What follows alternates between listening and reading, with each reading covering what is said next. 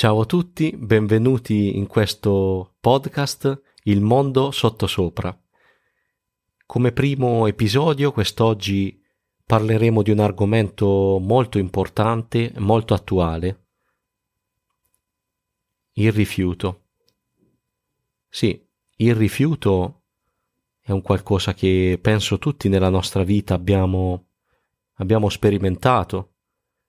Quando ad esempio andavamo in banca e ci trovavamo davanti al, alla carta o al bancomat rifiutato perché magari non c'erano soldi nel conto corrente, oppure il rifiuto vissuto a scuola da parte di un compagno di classe o più compagni di classe che ci, ci scherniscono oppure ci, ci bullizzano forse molti di noi hanno vissuto il rifiuto da parte di una, di una donna o di un uomo del, del quale o della quale eravamo innamorati che, che ci ha rifiutati.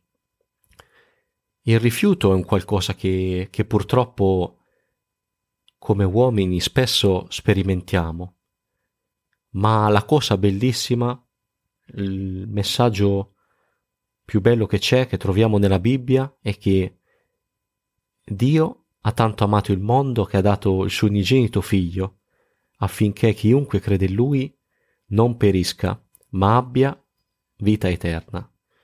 Quindi Dio, nel suo figlio Gesù Cristo, ci accoglie e ci offre la salvezza e chi crede in lui diventa figlio di Dio e diventa un discepolo di Gesù.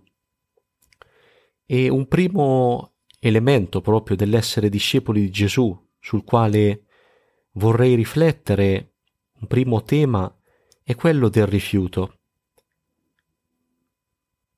Io ho creduto nel Signore da, da circa dieci anni, ma sia che abbiamo creduto da, da poco o da tanto tempo, se siamo discepoli di Cristo, ci siamo trovati e ci troviamo tante volte a vivere il rifiuto in vari, in vari aspetti della nostra vita.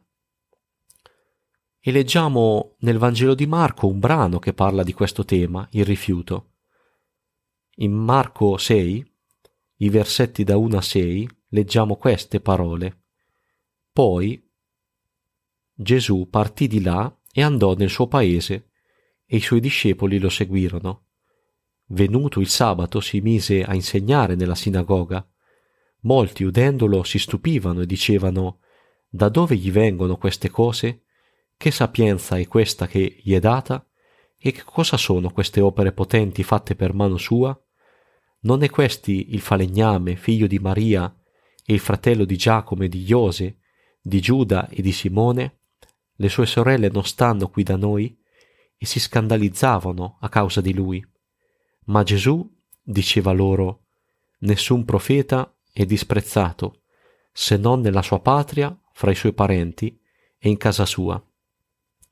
E non vi poté fare alcuna opera potente, ad eccezione di pochi malati a cui impose le mani e li guarì, e si meravigliava della loro incredulità. Ecco, vediamo questo questo episodio della vita di Gesù è collocato nel suo terzo e ultimo anno di ministero pubblico sulla terra. E Nazareth era una città dove il Signore Gesù era cresciuto, era una città della Galilea, era collocata a circa 110 chilometri da Gerusalemme. E sicuramente al versetto 1 ci sono dei degli aspetti che sono subito chiari e visibili. Come abbiamo letto, Gesù andò nel suo paese, i suoi discepoli lo seguirono. Senza preoccuparsi della reazione degli abitanti, Gesù andò a Nazareth, anche se sapeva bene l'opinione che le persone del luogo avevano di lui, egli partì, andò nel suo paese vediamo in questo passo come Dio è sempre all'opera per il bene delle persone e desidera salvare tutti. Come dice uno dei versetti più celebri del Vangelo di Marco, il versetto chiave del Vangelo di Marco, che è Marco 10:45, dice poiché anche il figlio dell'uomo non è venuto per essere servito, ma per servire e per dare la sua vita come prezzo di riscatto per molti. Il figlio di Dio è venuto per servire, per farlo fino in fondo, tanto che ha dato per se stesso per i nostri peccati. Il Signore Gesù era il servo dell'Eterno instancabile e nel suo servizio sulla terra ci mostra, ci mostra proprio che senza preoccuparsi della reazione degli abitanti, del rifiuto che sperimentò, egli andò fino in fondo, non si, non si lasciò condizionare dal, dall'opinione degli altri o dal rifiuto. E, e noi come suoi discepoli siamo chiamati a fare lo stesso e a non lasciarci condizionare da quello che ci possiamo aspettare da un certo paese o da certe persone, nel mio luogo di lavoro oppure a scuola, quando il Signore lo permette, sono chiamato a parlare del Signore, senza lasciarmi condizionare da, dai pensieri, dalle preoccupazioni o da quello che magari mi aspetto dagli altri. E lì a Nazareth Gesù fu disprezzato, le persone vedevano davanti a loro il figlio di Giuseppe, il falegname, ma vedevano solo, diciamo, l'umanità di Gesù e lo disprezzavano, ma vedevano solo una parte di chi era Gesù, perché Gesù, egli è eh, non solo vero uomo, ma anche vero Dio, è il figlio di Dio, il Messia. E quindi vedevano solo una parte della persona di Cristo ma Gesù, ecco, fu il servo perfetto e nella sua vita sperimentò il rifiuto. E noi quando ci troviamo ad affrontare il rifiuto del mondo, come, come reagiamo? Gesù continuò a servire il Signore, a servire il Padre e tenne gli occhi sul Padre. E, e io come reagisco? Tengo gli occhi sull'obiettivo, che è quello di glorificare il Signore, o mi faccio scoraggiare o paralizzare? Davanti al rifiuto mi sono irritato? Nella chiesa locale sono seduto, scoraggiato, fermo per qualche motivo oppure sono attivo nel servizio?